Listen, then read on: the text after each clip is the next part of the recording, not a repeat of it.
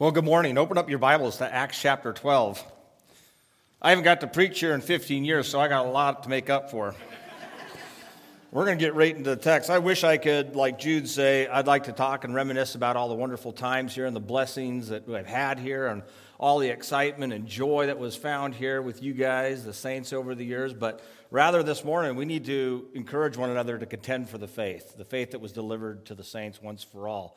Because that's really what it's about. Faith comes by hearing, hearing by the word of God, right?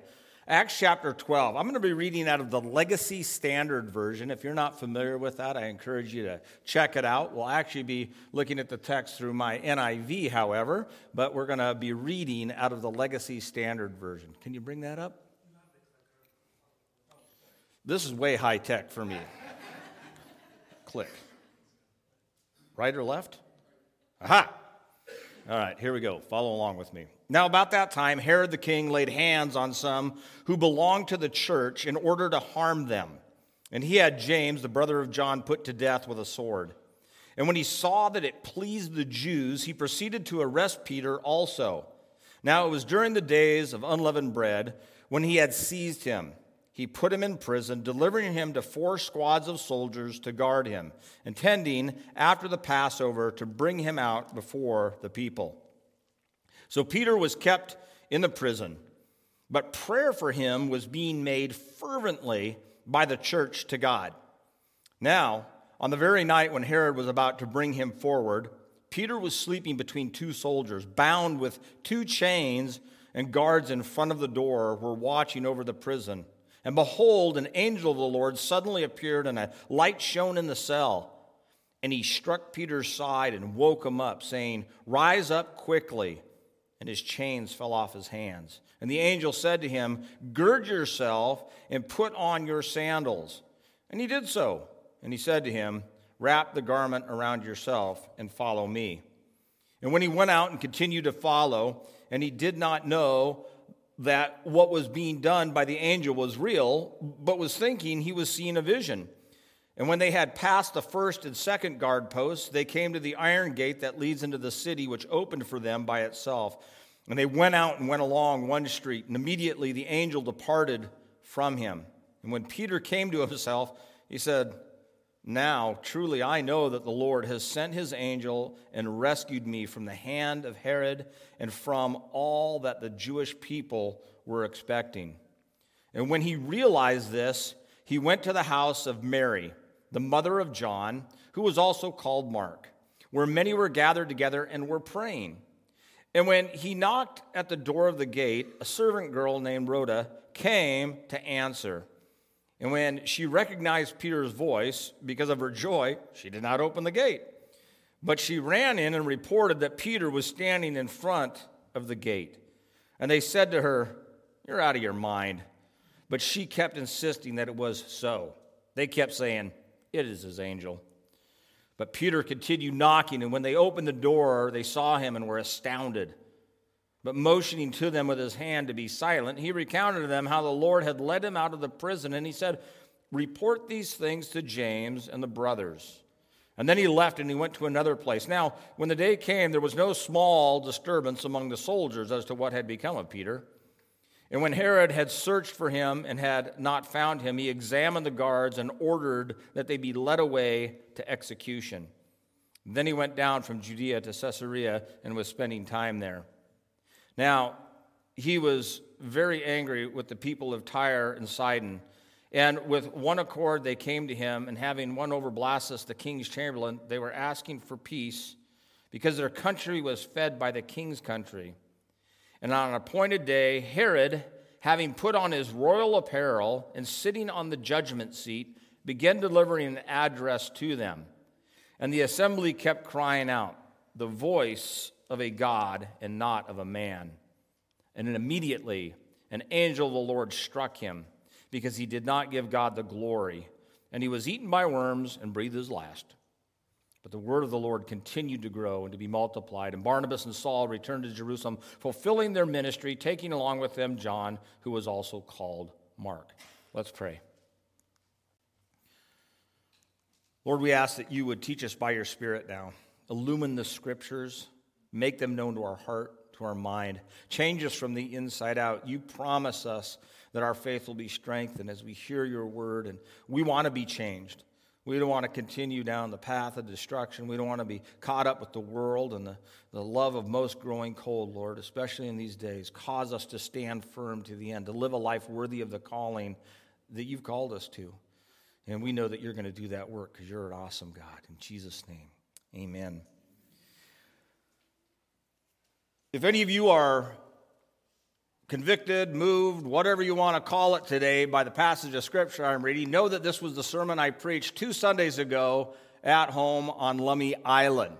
This is a result of uh, our time studying, first off, during the time of COVID, the, the wonderful Gospel of Luke. We went through that during COVID. And now, obviously, it leads to the book of Acts, the beginning of the church. And we're continuing our study through this amazing journey that God has brought us on through his Son, Christ Jesus. You and I, when we look at the book of Acts, have to be reminded of a couple things. One, it's a long period of time that this occurs over. This isn't instantaneous. I know today we want change and we want it now, right? Nobody has patience anymore. What's patience? We don't want that. We want what we want when we want it. We got to understand that in the book of Acts, the early church and the things that happened there, it took a long time. Matter of fact, today we're 14 years now in to the organization of the church by Christ himself, his establishment, and his command for them to go and do something. You remember what God, through his son, commanded the church to do? Was it to hang out in Jerusalem and have a big group hug? No, it was to go into the world and do what? Preach the gospel, right? Talk about Jesus. And they're all like, nah, we'd rather hang out. What did he use to get their attention? Trials, tribulations, persecution, sometimes exaltation. We're going to read about a contrasting group of people today. One that wants to do things according to the flesh, according to the world, according to the ways that everyone does around us. And then another group of people that have submitted themselves willingly to God, who have decided that fighting against God is probably not a good idea. anybody have any idea why it's not a good idea to fight with God?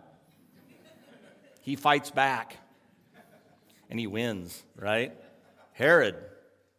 Oh man, we'll talk about him. But, anyways, he's this guy that, that wants political power. He wants the position, he wants the prestige, he wants the acknowledgement of people, and he's part of a family legacy that continues to think that they're going to achieve something through the arm of flesh. We know scripture tells us in the Old Testament that anybody who trusts in the arm of flesh will be what? Cursed, right? Bad thing to do. Trust in yourself, trust in other men, that's going to lead down a path of, well, not good things. We don't trust even ourselves. We've got to trust in the Word of God. Trust what He promises. And we see a couple of guys here that are going through some amazing things, right?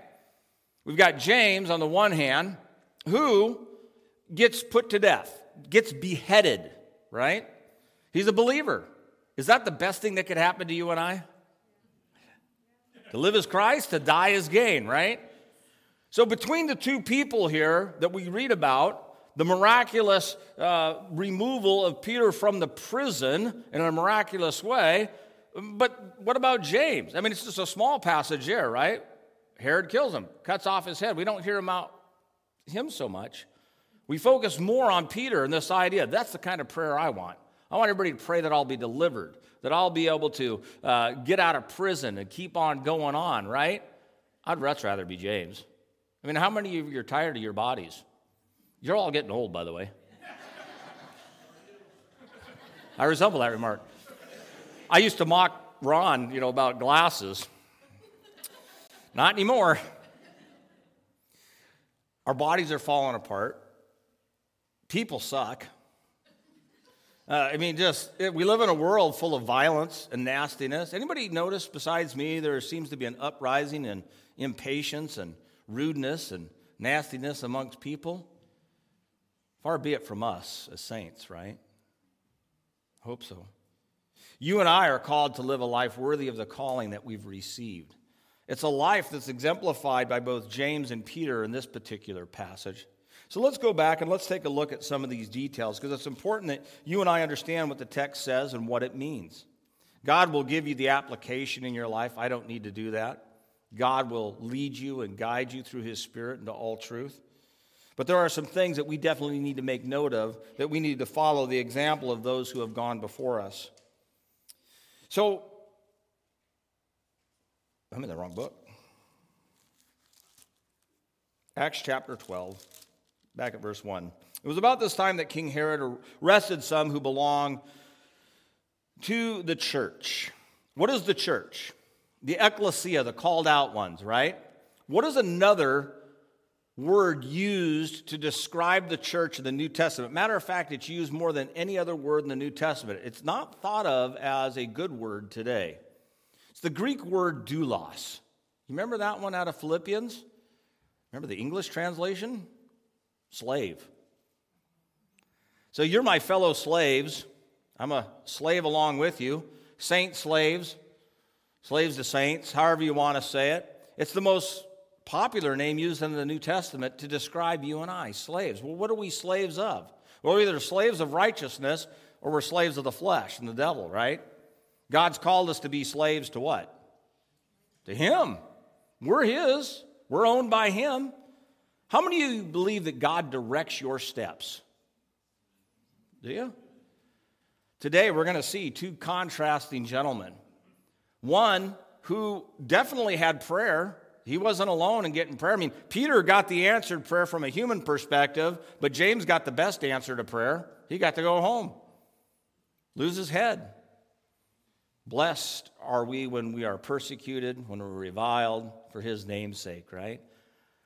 Does Jesus promise you a wonderful life now? Blessings abounding, everything good and marvelous?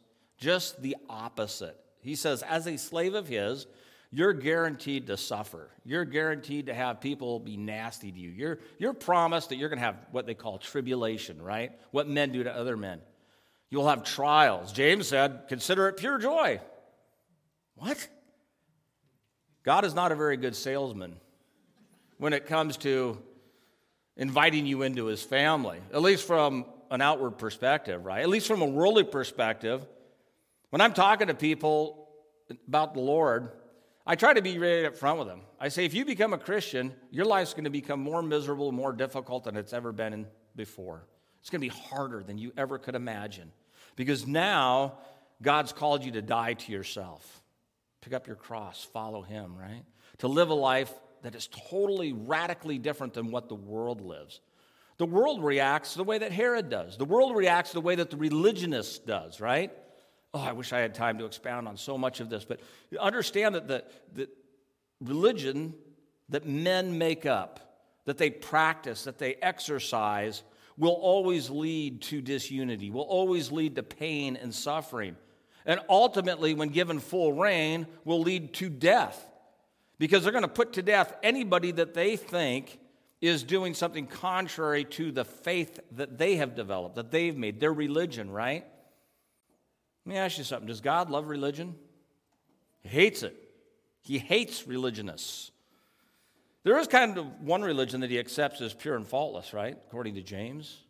To keep a tight rein on your tongue, to look out for other people's needs, and to not allow yourself to be polluted by the world. How do you think religious people do with those things? Do they keep a tight rein on your tongue? I've been cussed out by quote unquote Christians better than any secular person I've ever been cussed out by. They take care of orphans and widows. Well, they sure give lip service to it. But when the rubber meets the road, they're not there doing the nasty jobs. They're not there taking care of those people that are in need. The religionist is all about self. Herod has a Jewish background. He knows very well the commandments of God. He's very familiar with Judaism, himself being partially Jew. And he is now in this position of trying to attain human adoration, human love, human grandization of his position. They want, he wants them to look at him as a God man. They even proclaim right before his death hey, he speaks as a God, not as man. God has a way of humbling us, doesn't he? Time and time again.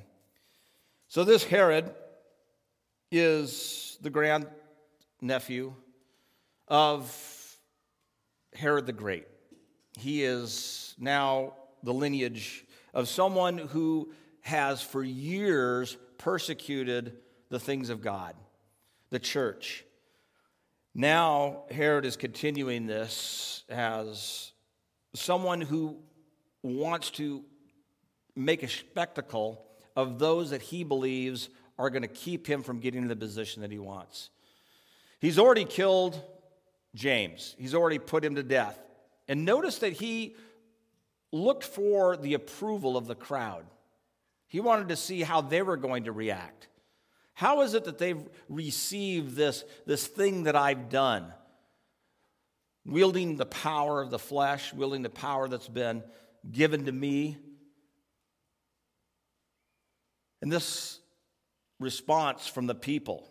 Remember, these are all religious people. These are all people who have the commandments of God that know them inside and out. Any, any good Jewish person knows the Bible better than you and I, guaranteed. And they knew what God's word said. Yet they were bloodthirsty, weren't they? They wanted to see these guys put to death. Here are two people that are the pillars of the church. God has raised them up for this purpose, and he, He's told them up front what it's going to be like. In the book of Matthew, Jesus, after James, along with his brother John, get their mother to go and do their dirty work for them, ask her to go and ask for these special seats of prominence. They were thinking in a worldly thought, right? I want to sit on the right or the left hand of God the Father. I want this position of power. And Jesus says, Well, not mine to grant. And, and uh, all the other apostles, the disciples around were indignant with them, the scripture says, like, how dare you ask something like that? And Jesus rebukes them, says, listen, you are not to be like the world.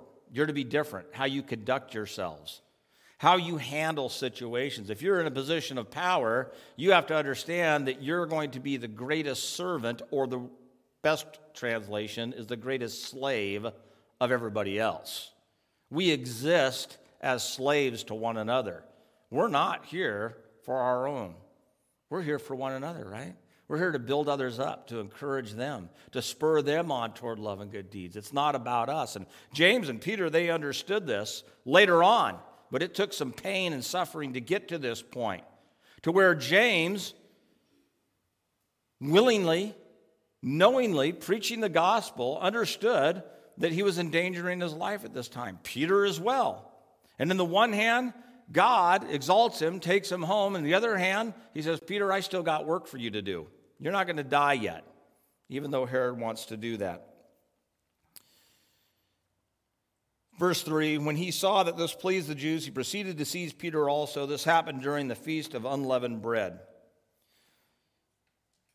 Interesting that people know how to use and manipulate systems and the things of this world. Herod understood that this was an important time for the practicing Jew, and that during this time, everybody would be gathered, everybody would be around. And knowing that he would have a huge audience, seeing that it pleased everybody to kill James, hey, I'm really going to capitalize on this. I'm going to make sure this is a really big spectacle. But I'm not going to do it until after their religious festival goes on. The, the festivals that God hates according to his own word, right? Says, I have no desire. Look in Isaiah. I have no desire for your, for your festivals, for your sacrifices. They're meaningless. And this is what human nature always does, right?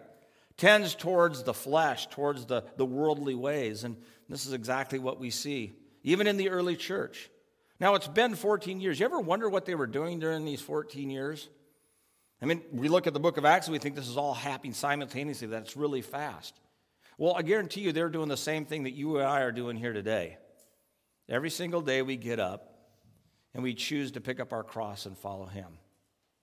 Every day, through the mundane things, they had to make a choice. Am I going to live for the Lord today or am I going to live for the flesh today? Who am I going to please today? People or the Lord? James understood this. Peter understood this. This is what they were called to do. We as saints, we understand this. The world looks at ways of manipulating and using things to their own ends, to their own means. We see it all around us. How many of you were frustrated during the time of COVID from the different messages we got from different people? Incredible, right? I'm a licensed healthcare professional in Washington State. I'm an EMT with our fire department on Lummi Island. I remember being down here wanting to join the fire department. They had just gotten rid of all volunteers. God had a different plan. He wanted me to wait. But through all of the, the time of COVID, so frustrating dealing with, with humans, with people in charge, right? They think they know what they're doing. And there's so many different perspectives and so much fighting and infighting and things going wrong. And God kept on reminding me, why am I here? I want to ask you this morning, why are you here? What is the purpose of your existence? If it's understood like James did, if it's understood like Peter did, then you understand that you're here for one purpose and one purpose only, and it's to bring glory to God. That's why you exist. How are you doing at it? 2 Corinthians 13:5 says, "Examine yourselves, test yourselves to see if you are in the faith. Do you not know that Christ Jesus is in you unless of course you fail the test?" Something I'm to do every day. Something you're to do every day is examine yourself. Test yourself to see if you're in the faith. Are you walking according to the Spirit or according to the flesh? What are the things that are coming out of your mouth? Is it what goes in you that defiles you, or is it what comes out of you that defiles you? Comes out, right? Get God's word in, then the things that are going to come out aren't going to stand a chance of defiling you because you're going to have the Word of God in your heart, in your mind, and that's what you're going to speak forth. During this period of time, understand that the book of Galatians, the book of James are, are being written. They're coming into uh, perspective here. The early church is receiving letters, being encouraged to press on, to continue on, to contend for the faith in spite of the tremendous difficulties that they were going through. The whole beginning of Acts is a study in a church that's getting beat up, that's getting persecuted, that's going through hard times. And every day they get up and every day they press on, forgetting what's behind and pressing on towards the goal to which they've been called, right? Which we all have been. Up on Lummi Island, when I first got there 15 years ago,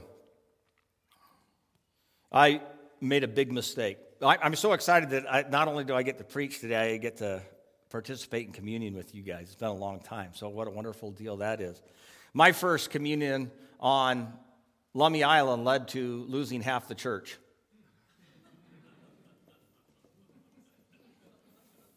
Some of you are not surprised by that, I know. Uh, when we preach the word, it's going to be divisive. Now, I know we're not to be a divisive people, but when you preach God's word, it is a divisive matter. Because the world and the flesh and the religionists hate what you're preaching. They don't like the idea of grace and mercy. Well, they talk about it, they give it lip service, but in reality, it's not there, right? You blow it once, that's it. No three strikes, you're out. It's one strike, you're done. Written off. God has called us to be different, to be patient with one another, right? Through that experience, of losing half the congregation when I first got there, God reminded me of the teachings that I received here, the encouragement I received from you guys, the folks at Camino Chapel, the church that I was saved at. All of these things are a legacy of, of what God has been doing in my life. They, they all taught me what I needed to do. And this morning, I want to remind you of what it is you do. You're here to glorify God, you're here to preach the word, you're here to love one another, right? And you guys are excellent at it. I got to tell you, we appreciate the, the quilt that we received from you guys when we left. It still hangs on our wall in our house. And every day, there's not a day that goes by that I don't look up and look at one of the squares and one of the mockeries of me or whatever and, and enjoy the love that I received from you guys. But there were not only wonderful super times down here, there were some really hard times when I was here as well. Difficult times. Some of it because I caused those problems right? Examine yourselves, test yourselves. Thank you for your patience with me over those years. I encourage you to be patient with one another.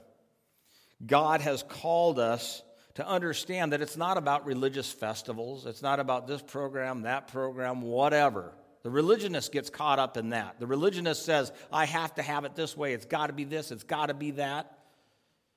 The saint says, Well, where does the Spirit lead us? What does the scripture say clearly and plainly? What am I to do? How am I to react? Did we see from the text here how they reacted when they were either put to death or imprisoned? Well, we're not given much about James, right? James, it just says they beheaded him. But I guarantee you, his demeanor during that time, the way that he conducted himself was in a manner worthy of the calling that he had received. Revelation talks about the saints in the end days not loving their lives so much as to shrink from death. How about you? Are you willing to stand your ground on God's word? And if so, being put to death by the religionists, is that going to be okay with you? It's coming, folks. And it's getting closer and closer and closer. Maybe from the heathen, more likely from the religionists, as seen here by Herod. Peter, we're given a little more information about. He's got 16 guards over him, 16 men watching over this one guy. You would think he was really powerful, a force to be reckoned with, right? Here he is, this guy that all he is doing is preaching love, joy, peace, patience, kindness, goodness, gentleness, faithfulness, self control. He's talking about all the things that the Spirit gives us as believers, right? He's telling people the great news that they don't have to go to hell, that they can be rescued.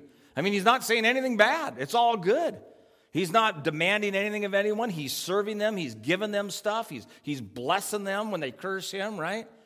What a radical person he is. He needs to be put to death. Do you think he was worried? Do you think he cared? Verse 6 The night before Herod was to bring him to trial, what a mock trial that would be, huh? Hey, you're bad. I'm going to put you to death. That's all it was about. What was Peter doing? Is that the greatest thing ever? How many of you would be sleeping knowing that you had your death impending the next morning? Man, what a wonderful place to be. To go, I'm out. I get to go home tomorrow. To live as Christ, to die as gain. That was his mindset. That was his attitude. That was his, his heart's desire. This was the greatest thing ever that could happen to him. To be put to death, to be martyred for the name of Christ. How wonderful that would be. God had a different plan, though. How many times does God thwart your plans? The plans of men's hearts are plentiful, but it's the Lord's will that prevails, right? God is always at work. We sang that song, God is good. God is good all the time, right? I just can't believe the promises that God gives us, the things that He tells us that are going to happen, both a, from a biblical perspective, positive things, and, and from a biblical perspective, those negative things that are going to happen. I mean, He promises persecution, He promises trials. Why are we surprised when it happens? He promises answered prayer, right? The good stuff. We didn't always answer it according to our will. Well, matter of fact, he never answers according to our will, unless our will is his will, right? Because we're promised if we ask anything according to his will, we're going to have what we ask of him. But if we ask according to our will, not going to happen. Good thing, right? How many times has God spared you from answering your prayer? I know, I remember some of your stories. So we see Peter sound asleep, and a messenger comes. That's what that word angel means, if you remember. The angel comes and pokes him in the side. Hey, wake up. All of us can identify with this, this peaceful rest that we can have, knowing that nothing can touch us, nothing can harm us, right? Does that give you a good night's sleep? No worries. I mean, bring it on. Any trial, any tribulation. I'm not worried. God's for me. Nothing can be against me. And if it is in this world, I'm to consider it pure joy. Cool. I get to grow, I get to mature here. Peter's sound asleep. He needs to be woken up. God's about to do something. He never would have imagined this was going to happen. I mean, it was, it was a done deal. He knew he was going to his death. There was no way around it. From a worldly perspective, there is absolutely nothing you can do when the government comes against you, right? But God, that giant word in the Bible, but all the time has a different plan for those that He's called, those that He loves. And He's doing that work continually, even to this day. And, and here, Peter now is poked in the side by the angel, said, Get up, I want you to gird your loins. You ever wonder what that's about? Remember, men used to wear dresses back then. And uh, they went down to their feet, and you couldn't get around very easily wearing these things. And anytime that they would uh, get involved in an athletic event or doing some hard work, they'd have to pull up the, the hem of their dress and, and, and you know, tie it up around their waist so it wouldn't get, get in the way, right? And so there was something to, to be done. God had called him to go and preach the word, to go serve and love people, to be a blessing to others, to be their slaves he didn't have time to sit in prison. And the saints now have been praying like mad that he'd be rescued, that he'd be set free. They've already witnessed the death of the first apostolic martyr, James, the first one to be put to death as an apostle. And they recognized that there was no escape in this world, that their only hope was in Christ. How many of us come to that place oftentimes where there's absolutely no other hope than to pray? You know, that's the most powerful thing we can do. I want to remind you. It is the most powerful and effective tool we have in our arsenal. Uh, I've got some weird people on Lummi Island. And the Lummi Islanders know I call them that all the time. So if any are listening this morning, just know, you know, I love you. Uh, they, they're weird, though. There's some weird stuff going on. And there are people that are in this constant state of a downward spiral. I don't know how they can keep going down. And it's a revolving door of goofiness and stupidity. And, and for whatever reason, uh, I always get caught up with these people. I don't know how that works either.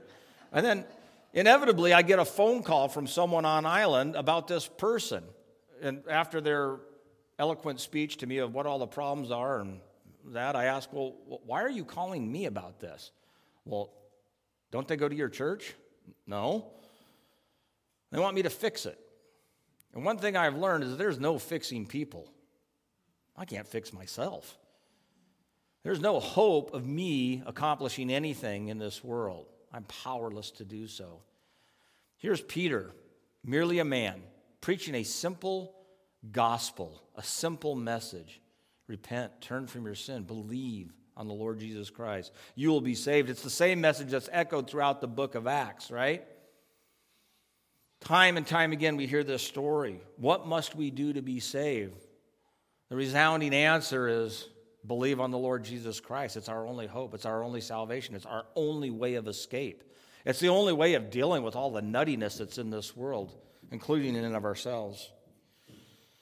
Peter is set free, and the angel wakes him up, says, We got work to do. We got to get out of here. And as Peter is kind of in that sleepy stupor, thinking he's seeing a vision, I mean, what a wild time, right? How many of you have gone through some times that you just look back now and go, I had no idea it was God doing that, but boy, I sure see it clearly now. We see he comes to that realization. We see that he, he recognizes, you know what, this is the hand of God. This is really happening. I can't believe it, but it's really, really happening.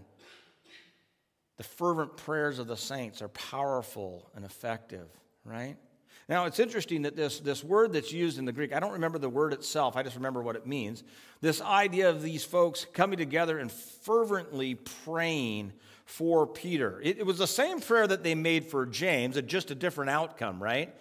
But this word gives us this idea of stretching, of being uh, laboring and, and, stretching the muscle, of really working it. This idea of really working our prayers, really spending time diligently, continually crying out to God. And, and God has a way of bringing us to that point. Because oftentimes, if we're doing it in the power of the flesh and our own strength, we forget to pray and ask God to lead and guide, right? And then he puts a little adversity and we go, well, yeah, I gotta, I gotta come to God. We're to continually be in prayer, continually be in communication with him. And if you need help with that, just ask God. Will He give you a desire to pray more if you ask for it?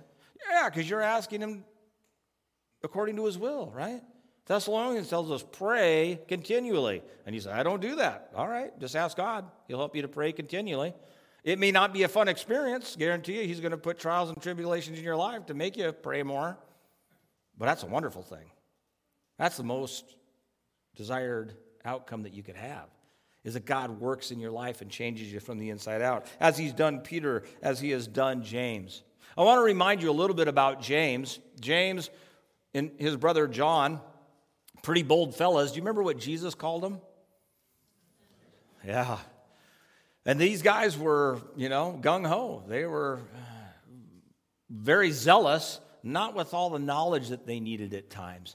Because remember that, that in particular town that didn't receive the words of Jesus? Do you remember what they wanted to do? Jesus, let's wipe them out. Let's call out judgment on them. Right? Jesus, like, you guys, I've been with you this long and you don't recognize that that's not what I'm like. God takes no delight in the destruction of the ungodly, right? How about you? Do you take the delight in the destruction of people? I'm amazed today at how much venom pours out of those that call on the name of Christ and they want to see people suffer and they want to see people get their just deserts. People cry out for justice today, right? If you're a believer, don't ever cry out for justice. You don't want it. You want mercy. You want grace. Isn't it nice when people are merciful toward you? Boy, did I get a lot of mercy here. Isn't it nice when we have grace in our life? That unmerited favor. So many people, so many of you have done that in my life. And, and the saints up on Lummi Island, the slaves up there, they're the same way. Saints everywhere are like that, right? So encouraging to see the families that have come out of Machias serving in so many different places and their ministries that they have there, the service that they are to the saints there. And it's all based on this same commonality that we all share a relationship with the living God, with Jesus Christ Himself, who's called us and He's, and he's conforming us to the image of His Son daily, right? Look forward to that conforming process. It's not always pleasant, it's not always easy. But boy, does it bring about great rewards, doesn't it? So that we may be mature and complete, not lacking anything. And that's what God's doing in His church. Here in the book of Acts, we see this forming, this continual process of, of molding them and getting their attention. He puts very harsh things in their way to have to deal with it, to learn to trust in Him and Him alone for the outcome that God desires. What is the outcome you desire for everything? Is it glory to God, that everything works out according to his plan. How did Jesus end his prayers? God, my will be done. Not mine, but yours, right? How do you end your prayers? Get in the habit of, God, not my will, yours be done. Because you ever prayed wrong? I already asked that, right? Yeah, the obvious answer is sure I have. I don't always pray according to his will because I don't always know his explicit will in a given situation, but I know he knows. And I know that he's good and that everything that he intends for us is for our good. Where men intend evil, God what? Intends good, right? And he's going to work it out in our lives. That's exactly what he does here. Isn't it interesting as we read on here? We see the reaction of Peter light comes on hey, this is really happening. God's working. I see it. I'm experiencing it. Where do we go from here? He, he walks in obedience. He heads to a house where all the saints are gathered, where he knows that they're praying, that they've gathered together during this difficult time. They say, We got to commit ourselves to prayer. We got to we got to spend time seeking God's good, pleasing, and perfect will in everything. And we need to, to, to labor in this, to stretch it out, to make sure that we are doing what God has commanded us to do, to pray continually. And so they're doing it. And he heads to that house. He knocks on the door. And this Rhoda lady hears the door knocking, comes, hears Peter's voice, and isn't it funny? In her excitement, in her joy, I got to go tell the others. Just leaves the door shut. And he's standing there crazy. But that's how we are as believers, right? We're overjoyed when we hear the voice of those that we know and that we love and that have proven faithful in our lives. What a joyous thing that is to rejoice with others. And there's a time for that. And there's also a time for mourning, right? There's a time for changing our attitude. We become all things to all men that what? We may win them to Christ, right? We want to meet people where they're at and be able to have words according to their need.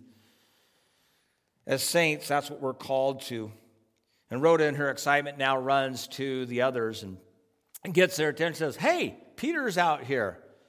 And here, here is what my typical reaction is in regards to prayer. No, it can't be.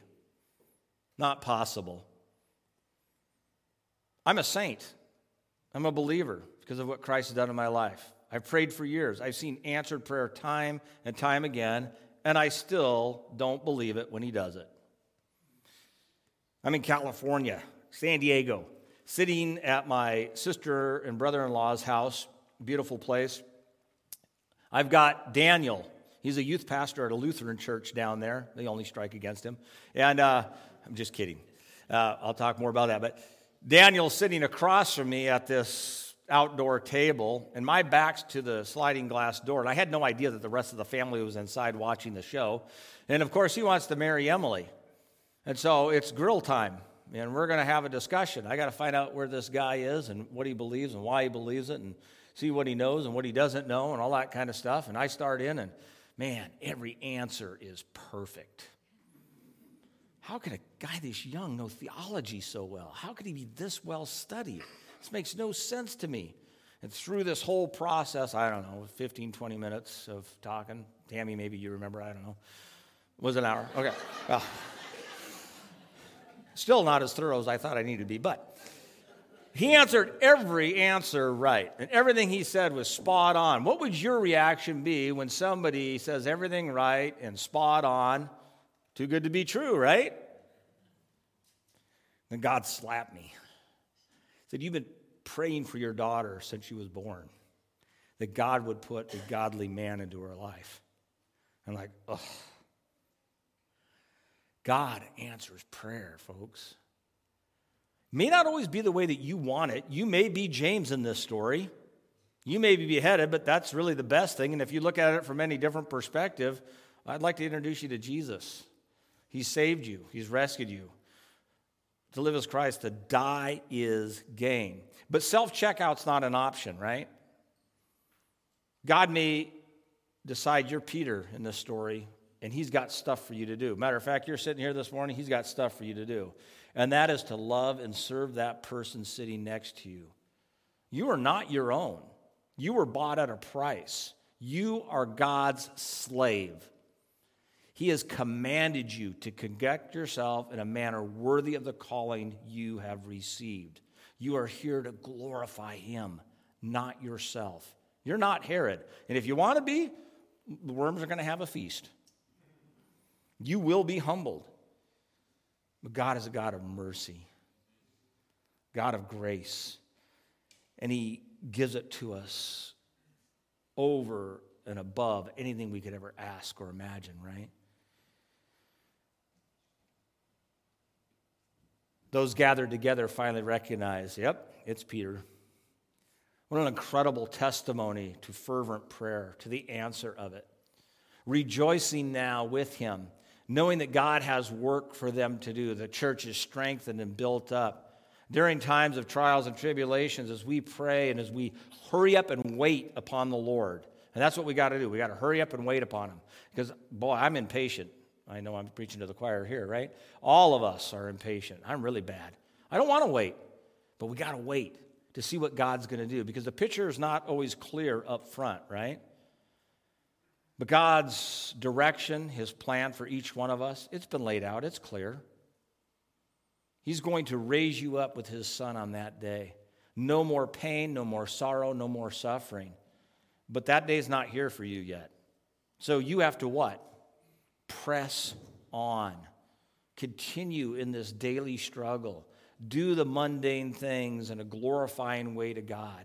Every morning, get up and look forward to what God's going to put in your path, both the, the positive from our perspective and the negative from our perspective. Embrace all of it. When Eric went into the Army, they had a slogan because uh, I've never been in boot camp. Many of you have been, so you can identify with this idea that it's, it's going to suck when you're in boot camp, right? And they had a slogan, embrace the suck. And I loved that. I oh, I like that. Because That's really what God's called us to do, right? Embrace the suck. What else are you going to do? James said it this way Consider it pure joy, brothers, whenever you face trials of any kinds. Embrace it. Look forward to it. It's a time of growth and maturation in our lives. We know from the scriptures that Peter goes on to do incredible preaching. We can read the words that he used to encourage the church. And I encourage you, we don't have time to, to go through all these passages that, that Peter, by the inspiration of the Holy Spirit, laid down for us. We don't have time to go through the words of, of another James, uh, one who is the pillar of the church in Jerusalem, who wrote the book of James, and all of these practical Christian things that we're to do and we're to remember that in everything that we're doing, it's to be done unto the Lord, right? all of our words checked, all of our motives brought before the throne of grace, wanting to be directed by His Spirit. And that what God is going to do. And, let, let God avenge, right? Church didn't have to pray for the death of Herod. Matter of fact, Scripture tells us that if we take delight in the destruction of the ungodly, God will turn his wrath from them. See, God's not like that. Neither should we be.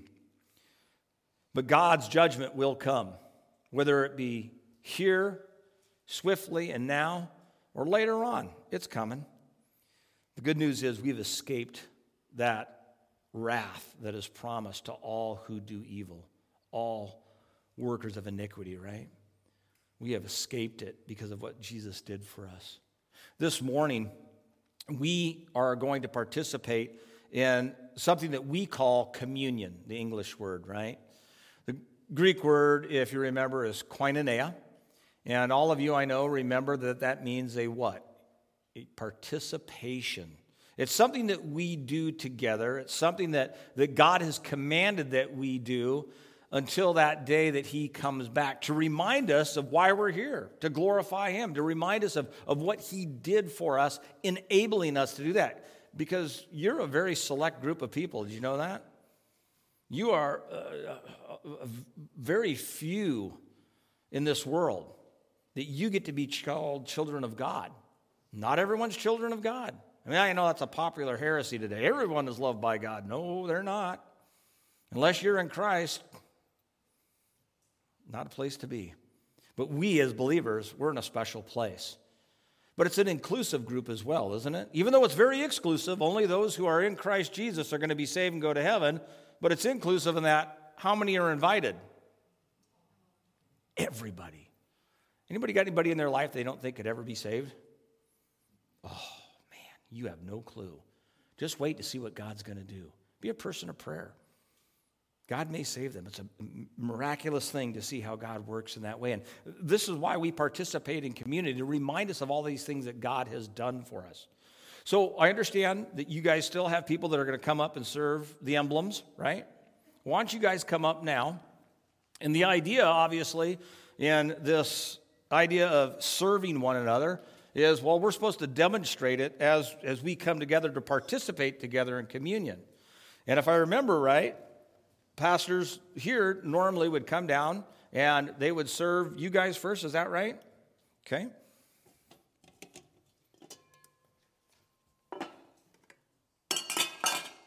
And if I get anything wrong here, please forgive me. It's been a long time. I'm going to I'm going to I'm going to serve you first.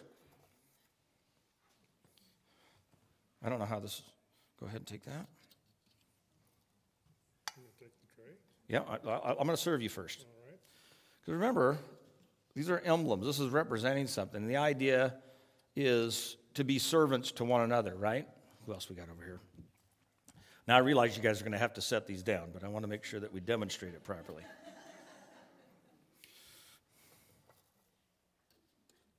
Okay, now if you guys would take the emblems and pass them out to everybody else.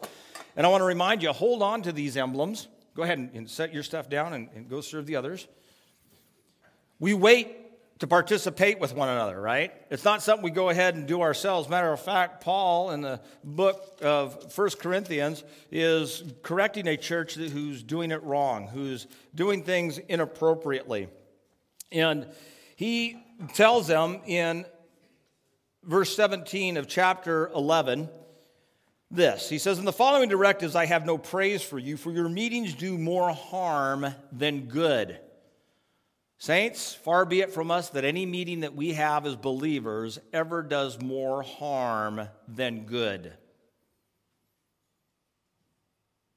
Some of you have been involved in meetings amongst believers that do more harm than good. How painful that is. And God warns us. He says that's not the way it should be. We're to conduct ourselves in a manner worthy of the calling.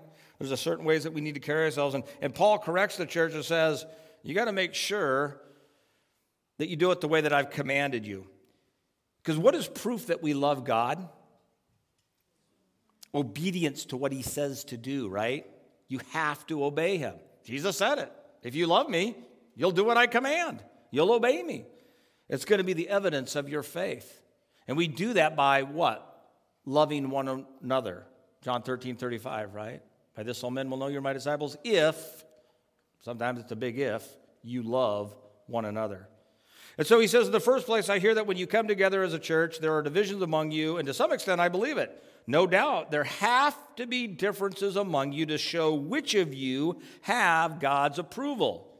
See, God's going to shift or sift it all out.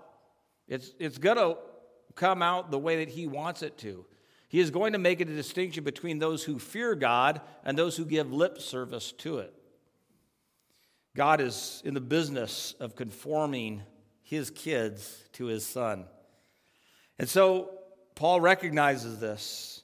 And he says, When you come together, it is not the Lord's supper you eat, for as you eat, each of you goes ahead without waiting for anybody else. One remains hungry, another gets drunk. And he says, Don't you have homes to eat and drink in?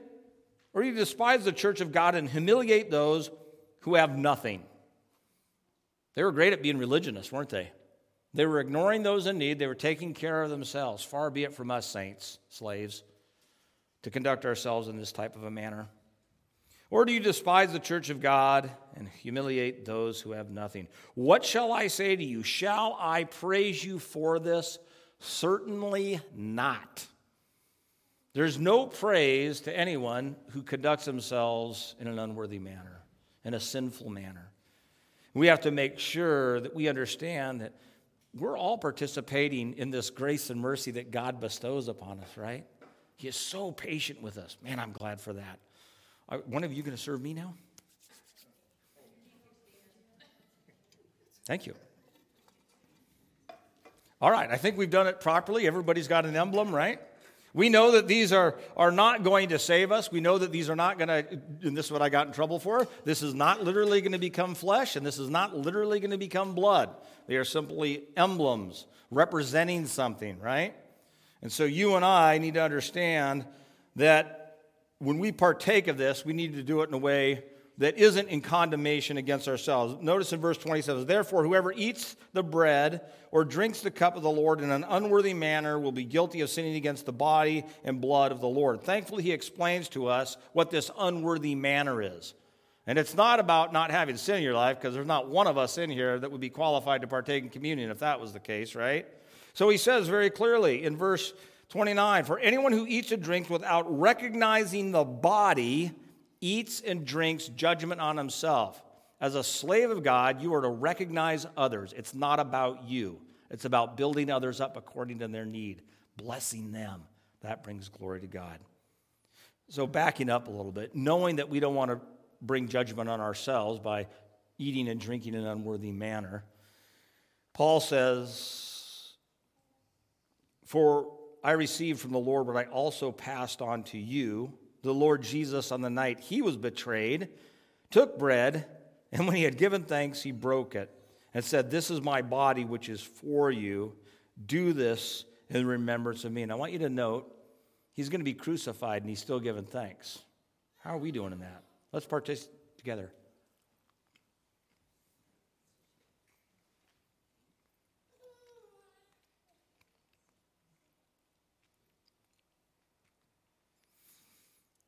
Verse 25.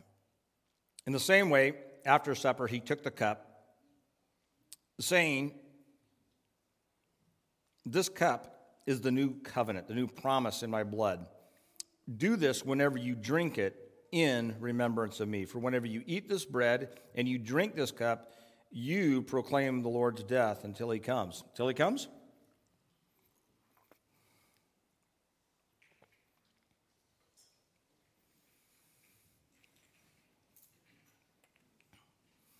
Thank you, gentlemen. Please be seated.